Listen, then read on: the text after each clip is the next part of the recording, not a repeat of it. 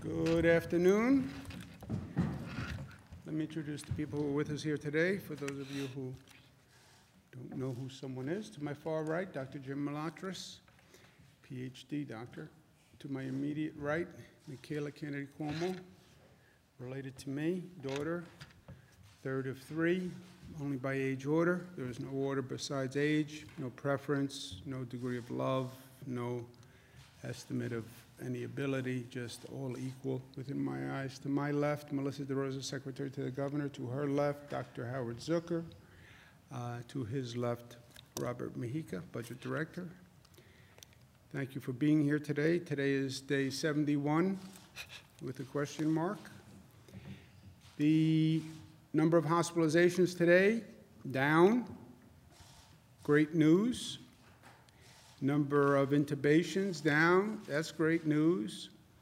The new COVID cases, which is a different problem than the number of people who are in hospitals, this is how many new cases are showing up every day, um, which has been uh, still very high, is down to 521, and that is down. 521 takes us right back to where we started this hellish journey, right? Uh, March 20th is when we did the close down order. And where we are today is basically, with the number of new cases, is basically right where we were when we started. So uh, it has been a painful period of time between March 20th and May 9th. The optimist would say yes, but it's only March to 20 to May 9th. Uh, the pessimist would say, but a lot of pain, high cost, loss of life. Uh, the realist would be somewhere in the middle. But all of this work, all of this progress of turning that tide, of uh, reducing the rate of infection, that's all thanks to New Yorkers and what New Yorkers did. Uh, Number of deaths, 207, still uh, terribly high, but uh, better. The number of deaths, 207, takes us back to almost where we started, about a week in. Uh, As the number of deaths started to increase, you could see early in March, 27 deaths, then how quickly it went up, 38, 42, 56, 76, 101, 130, 207. Uh, So just to give you a perspective of uh, where we are today versus where we were. Uh, One of our top priorities is protecting people in nursing homes and seniors. This is where this virus uh, feeds. It's where this virus started, uh, when it started in the state of Washington. We have implemented many safety measures, many of which have been uh, difficult to implement, but we did for health reasons, restricting visitation except for end-of-life visits. Uh, This is a tough policy, and uh, I had serious qualms about it, to tell you the truth. Uh, But the uh, health officials were right. Yes, you want visitation. No, you don't want to walk a virus into a nursing home that could kill the person you're going to visit. Uh, PPE requirements, all staff have to be checked going into a nursing home every 12 hours. Uh, All facilities must notify families within 24 hours, separate facilities, uh, residents from staff in the event of an outbreak. We provided them with millions of pieces of PPE equipment. Uh, This is a national problem, right? Uh, Nursing homes uh, generally, all across the country, have seen the COVID virus take a high toll. New York has one of the highest populations of nursing home residents of any state in the country, over 100,000 residents. Uh, But New York's percentage of deaths in nursing homes is the 34th highest of any state. So if you look at the states and the percentages of people who died in nursing homes as a percentage of that death, uh, New York is number 34. Uh, So none of this is good news, but just to give you a context of what people are looking at. This virus uh, uses nursing homes. They are ground zero. They're the vulnerable population in the vulnerable location, right? It's a congregation of vulnerable people. Today, we're taking additional steps to protect seniors in nursing homes. Uh, First, I want people to understand how a nursing home operates vis-à-vis the state. The most vulnerable population deserves the highest level of care, right?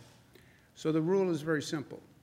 If a nursing home cannot provide care for a person and provide the appropriate level of care for any reason, they must transfer the person out of the facility. If they can't find another facility, they call the State Department of Health. So what does this mean? If they don't have enough staff, if they don't have enough PPE, if their facility doesn't allow for isolation or quarantine, whatever it is, if they cannot provide the proper care, they must, they must transfer the resident, period. Uh, If they have a COVID-positive person and they can't treat a COVID-positive person, they must transfer the person or call the State Department of Health, and the State Department of Health uh, will uh, transfer that person. All nursing home staff must now be tested twice a week. Uh, That's not just a temperature check, that is a diagnostic test. We have the tests available. We have brought them online. The state has more testing capacity than any state in the country. They have to test their staff twice a week. That is a rule. It's not a, uh, I'd appreciate it if you did. Hospitals, going forward, cannot discharge a patient to a nursing home unless the patient tests negative for COVID-19. So we're just not going to send a person who is positive uh, to a nursing home after a hospital visit, period. Remember, and I want the nursing home operators to understand this, we have alternative facilities for nursing home patients, COVID or non-COVID. Remember what we did here. We created 40,000 hospital beds because we had to. We had a 50,000 bed capacity system. The early projections were we would need 110,000 beds, 140,000 beds. We created 40,000 additional beds, minimum. So we have beds available. We also set up COVID-only facilities. So we have available COVID-only facilities that could accept nursing home residents. Uh, We're not reducing the number of hospital beds that we have available. We've always had more hospital beds available than we've used, always. There has not been a day that we didn't have more beds available than we've used. So if a nursing home cannot take care of, of a person, we have facilities that can. Uh, And I understand uh, the nursing home's perspective. But if they cannot provide the appropriate care, they have to call the Department of Health, and let's get that resident into an appropriate facility. Uh, I can't be more direct about that. We have available COVID-only facilities uh, upstate as well as downstate. So we have the facilities available. If there's any issue, the resident must be referred to the Department of Health, which will find alternative cares. If a nursing home operator does not follow these procedures, they will lose their license. Well, that's harsh. No, harsh is having a nursing home resident who doesn't get the appropriate care. That's what's harsh. Having someone's parent or mother or brother in a situation where they're in a facility, they can't even get a visitor, they're isolated, they feel alone, and they're not getting the appropriate care. That is what is harsh. And if that's what happens, then that facility operator should lose their license. Uh, I do, I have no problem with that. I was the Attorney General. I did investigations of nursing homes. I have tremendous respect for what they do. But this is the essence of their responsibility and obligation. Uh, again, we have the facilities, we have the beds. Uh, it's not like a situation where there are no options. We have options, and we want to use them. So if there's any reason why you can't provide appropriate care, let us know, and we will put them in a facility uh, that has it. Um, also, this is an issue that people need to be aware of. New York State is investigating 85 cases of a COVID-related illness in children, mostly toddler to elementary schools. It's symptoms similar to Kawasaki disease, what they call Kawasaki disease or toxic shock-like syndrome. This does not present as a normal COVID case. COVID cases tend to be respiratory. This it presents as an inflammation of the blood vessels, sometimes inflammation of the heart.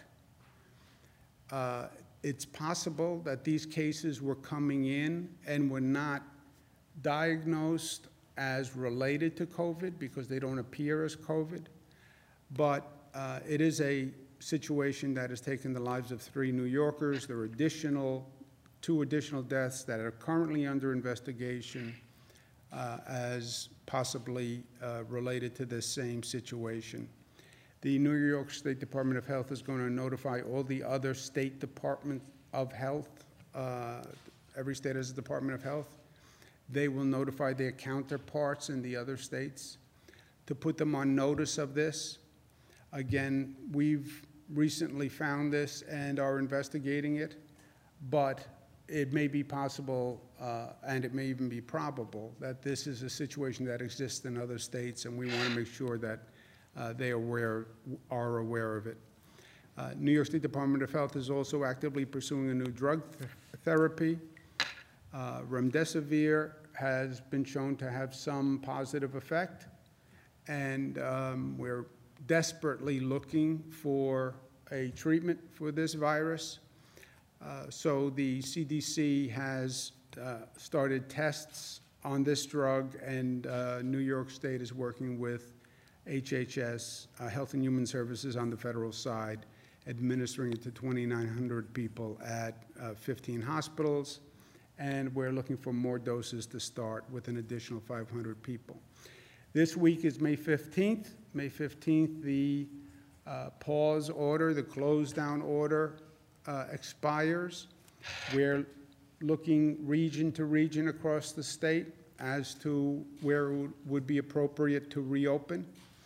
Uh, this state, we have a clear, uniform set of criteria. It's the same all across the state. It's all science-based, it's all data-based, and we'll look at those numbers, we'll look at those data points to see where it's safe to open. Uh, local governments should start to look at two things, citizens also. Of those factors that we look at, many factors are just uh, the rate of spread of the infection and they're just purely linked to the rate of spread of the infection. Second set of factors looks to the capacity of local government. Do they have enough hospital beds open in case that infection rate goes up? Do they have the testing, tracing, isolation that we've all been talking about for weeks and weeks and weeks? Do they have that operation in place? And do they have a compliance function in place where when we say manufacturing businesses can open, but people must be six feet apart, that they can actually monitor uh, those businesses to make sure there's compliance? So uh, one, factor one uh, are just the numbers, infection rate, et cetera. Uh, and everybody knows what that is uh, in different parts across the state. Factor two is what local governments have to do uh, to be ready and working together with their counterparts in that region. And we'll be speaking to this more tomorrow because May 15th uh, comes at the end of the week. Uh, Also, this week, uh, Washington is going to be considering additional legislation. That is essential to what we're all trying to accomplish here. The president has it, made it clear that the reopening is up to the states, is up to the governors, and uh, I've been working with governors all across the country, and by and large, the people believe the governors are doing what they need to do. But you can't ask someone to do that which they cannot do, right? You can't ask someone to do something that is beyond their capacity, beyond their limits. Uh, we can handle the reopening, but every state, almost every state, has a significant financial problem because of the loss of revenue due to the economy. Just think of how a state works. You close down businesses, their income drops, they're not paying an income tax, the state's revenue drop proportionately. And that's what has happened. You look at, uh, our economy was doing great, really great in this state. Uh, But then comes the COVID virus, and the impact on our financial plan is about $61 billion. We then have to pay for all of this COVID-related work, all this hospital work and testing and everything that's going on. That's about another $5 billion per year. We then have essential state agencies that are operating that also have taken a tremendous financial loss. The MTA operates the subways and buses, uh, collects revenue from tolls when people go over bridges or tunnels or through tunnels. Yeah, but ridership is down 92%. Uh, and cars aren't driving and they're not paying their tolls. Tremendous revenue loss at the MTA. Port Authority, tremendous revenue loss at airports. Uh, so uh, the economic impact is beyond anything that any state can deal with. If the federal government doesn't help the states, then you're forcing the states to cut funding, and the places where the state normally funds will suffer. If they force me to cut funding, I have to reduce the funding to schools, to local governments, and to hospitals. Why would you ever want to reduce funding to these essential agencies at this time, right? Uh, and why would you make me allocate pain among schools, hospitals, and local governments? It makes no sense at all. New York alone would need about $35 billion uh, this year uh, just to compensate for the total amount of losses. And when you look at Washington, what Washington has done in the past, in the past legislation they've passed, when I say they treat it like pork barrel, why? Uh, I was in Washington for eight years in the Clinton administration. Everything becomes a political game. Every piece of legislation becomes a political game. So when they passed the past legislation, the money they sent to states was supposed to be for COVID. The whole exercise was this was to compensate for uh, what happened during the COVID virus. They just played politics, and everybody put money in for their home state. So when you look at what they actually accomplished, states like Alaska got like uh, 100 times what New York got for funding, right? We got about $23,000 for every COVID case. But states that didn't have many COVID cases also received a tremendous amount of funding. Uh, our friends in Kentucky, $337,000 for every COVID case. Yeah, we got $23,000. So uh, it's, what they've done in the past made no sense. Also, what they've done in the past is what they always, uh, it seems, wind up doing.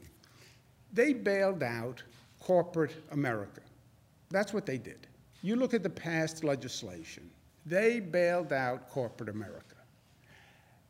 This legislation, this week, going forward, let them fund working Americans because that's the need. You look at the past legislation, They funded hotels, restaurants, airlines, big corporations, public companies. Now it turns out they funded a tax break for millionaires. In the COVID response legislation, that's what they did. Yeah, and they didn't fund state and local governments. So who do state and local governments fund? I fund police, firefighters, nurses, school teachers, and food banks. You took care of corporate America, and I don't even want to go through that. But now you're going to starve police and fire and hospitals and schools. Everybody applauds the healthcare workers. But now you don't want to provide any funding. Separate, last point on Washington. Don't make the same mistake twice. Don't do what this nation did after the uh, 2007 2008 mortgage crisis bailout, where the government bailed out all these bankers and corporations that made a fortune running a mortgage scam. And then when the mortgage scam collapsed and the banks were going to go bankrupt, then the taxpayers had to come in and fund the banks. How does this make sense? The banks make all the profit on the way up. They then get into trouble on the mortgage fraud, and we have to bail them out. And who's going to bail them out? The taxpayers are going to bail them out.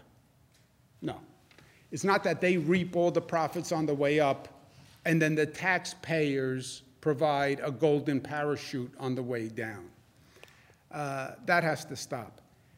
There should be no subsidy for any corporation that lays off employees, period. Because I'll tell you what's going to happen. You will see corporations using this pandemic to lay off workers. That's what you will see because they're already saying it to the market analysts. We're going to get lean during this period. We're going to right size during this period. What does that mean? It means they're not going to rehire the same number of employees, so they're going to boost their corporate profits by reducing the number of employees. That's what it means. That's what it means. Government should not subsidize their reduction of employees, and then when they reduce employees, government is supposed to now subsidize those employees, unemployment insurance, et cetera. We did it once, we can't do it again. Here's my suggestion to my colleagues in Washington the Americans First law. If a corporation does not rehire the same number of employees, no government money. All the billions that they just gave out, if you don't rehire the same number of employees you had pre pandemic, you have to return those funds. We're not going to subsidize you to lay off workers. If you can lay off workers and you're saving money by laying off workers, you don't need the American taxpayer to subsidize you. Otherwise, you will never get those employment numbers back because that's what's going to happen all across the country. And we keep going because we are New York tough, we are smart, united, disciplined, and we are loving. Every time I say we are loving, I think people must think that is such a strange word for a government official to be talking about, that we are loving. You never hear government talking about loving. You never hear a lot of people talk about loving or love. But at this time, where we are all going through so much pain and so much stress and so much anxiety, and we're at a place where we've never been before, it's probably the one thing we need more than anything else. And it's not easy to talk about love. That's why I put it with New York tough. It's not easy to talk about love. I need love to show that vulnerability. It's hard to do that. That's why, in some ways, you have to be tough to be able to talk about love. But we all need it now because this is hard on everyone. It is hard. I don't care who you are. You can be the governor of the state, a healthcare worker, a public employee, a daughter of a governor, a son. It is hard on everyone. And love is the one thing that can make everything better, and the one thing we need.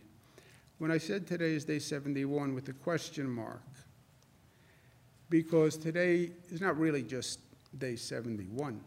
Today is Mother's Day, and that dwarfs all else. Day 71, day 70, day 69, it's Mother's Day. And for me, you want to talk about love. The personification for, of love for me has always been my mother. Uh, my father was loving in his way, but he was not uh, warm and cuddly kind of loving. My mother has just always been pure love, just pure sweetness, pure goodness, pure affirmation, uh, unconditional love. Whatever you did, however stupid I was, and I can be pretty stupid, uh, just that total love of a mother. Uh, so today, more than anything else, mothers are special, special every day, but how about going through this?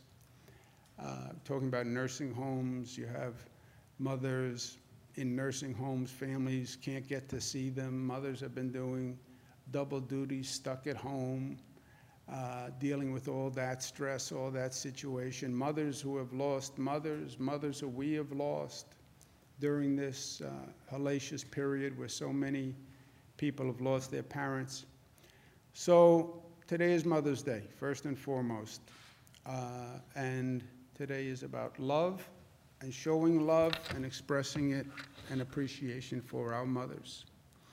And my mother, who I cannot see today because I am in a position where I am exposed to too many people, and if I go see my mother, Dr. Zucker, blame Dr. Zucker, the health commissioner says it would be risky for me to see my mother because I want to make sure that I don't infect her with anything. She's stronger than I am, she's smarter than I am, but I just want to make sure that we don't do that. But I get to say uh, Happy Mother's Day to my mother with my daughters. They're all here through one means or the other, whatever this is Zoom this, Zoom that. Happy Mother's Day to you, Mom. I miss you. I love you so, so much. I wish I could be with you, but I can't be. But I can't be because I love you. That's why I can't be with you, because I love you. But I know Maria's Well, I taking good care of you. I miss you too, a lot, and your beautiful daughters. So. Happy Mother's comes- Day, Grandma. Thank you, thank you, Cara. You have Cara there. Cara's with Mariah. Mariah, you want to say Happy Mother's Day, Grandmother's Day? Yes, happy Mother's Day, Grandma.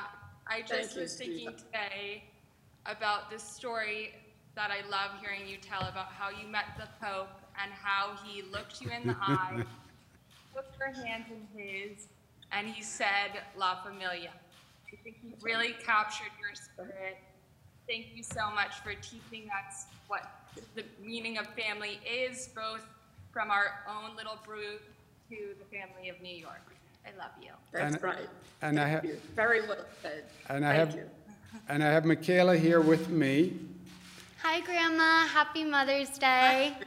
We You're are, in- You're up at the Capitol. yes. She- But I'm so glad to see your face. We're so grateful to have such a caring grandma and one who was great mother and role model to our dad and aunts and uncles and such a great mother to so many children beyond our family. So thank you. Love you so much, Grandma. Thank you for that. Thank you so much. I can't forget this, girls. I will never forget this. Well, you look good. This is going to be over, and then we're going to get back to life as normal, and we're going to have fun. And then you can spend more time with me. I know I am your favorite. I know you don't want to say that because you have Maria there. But we'll get to spend time together, uh, and we'll look back at this, and we'll say that we're the better for it, right? That's Right. right. That's, it's time for everything, Andrew. All right, well, you have fun there. Anything you need? Is Maria taking No, good I- care of you? You sure Maria's taking good care of you? I have your sister Maria here, and I have beautiful granddaughters here as well. So I, I'm in good company. And, and all the children, all my grandchildren. I, I am so blessed, as many mothers today are. And I, I just thank you so much for everything you do, Andrew, to make families really better than ever. Thank you. All right, you have a beautiful day. I'll see you soon. I know you want to see me I because I know you, I know I'm your favorite deep down inside, but you don't want to say it. I love you, honey. I'll talk to you later. Thank you very much, Andrew.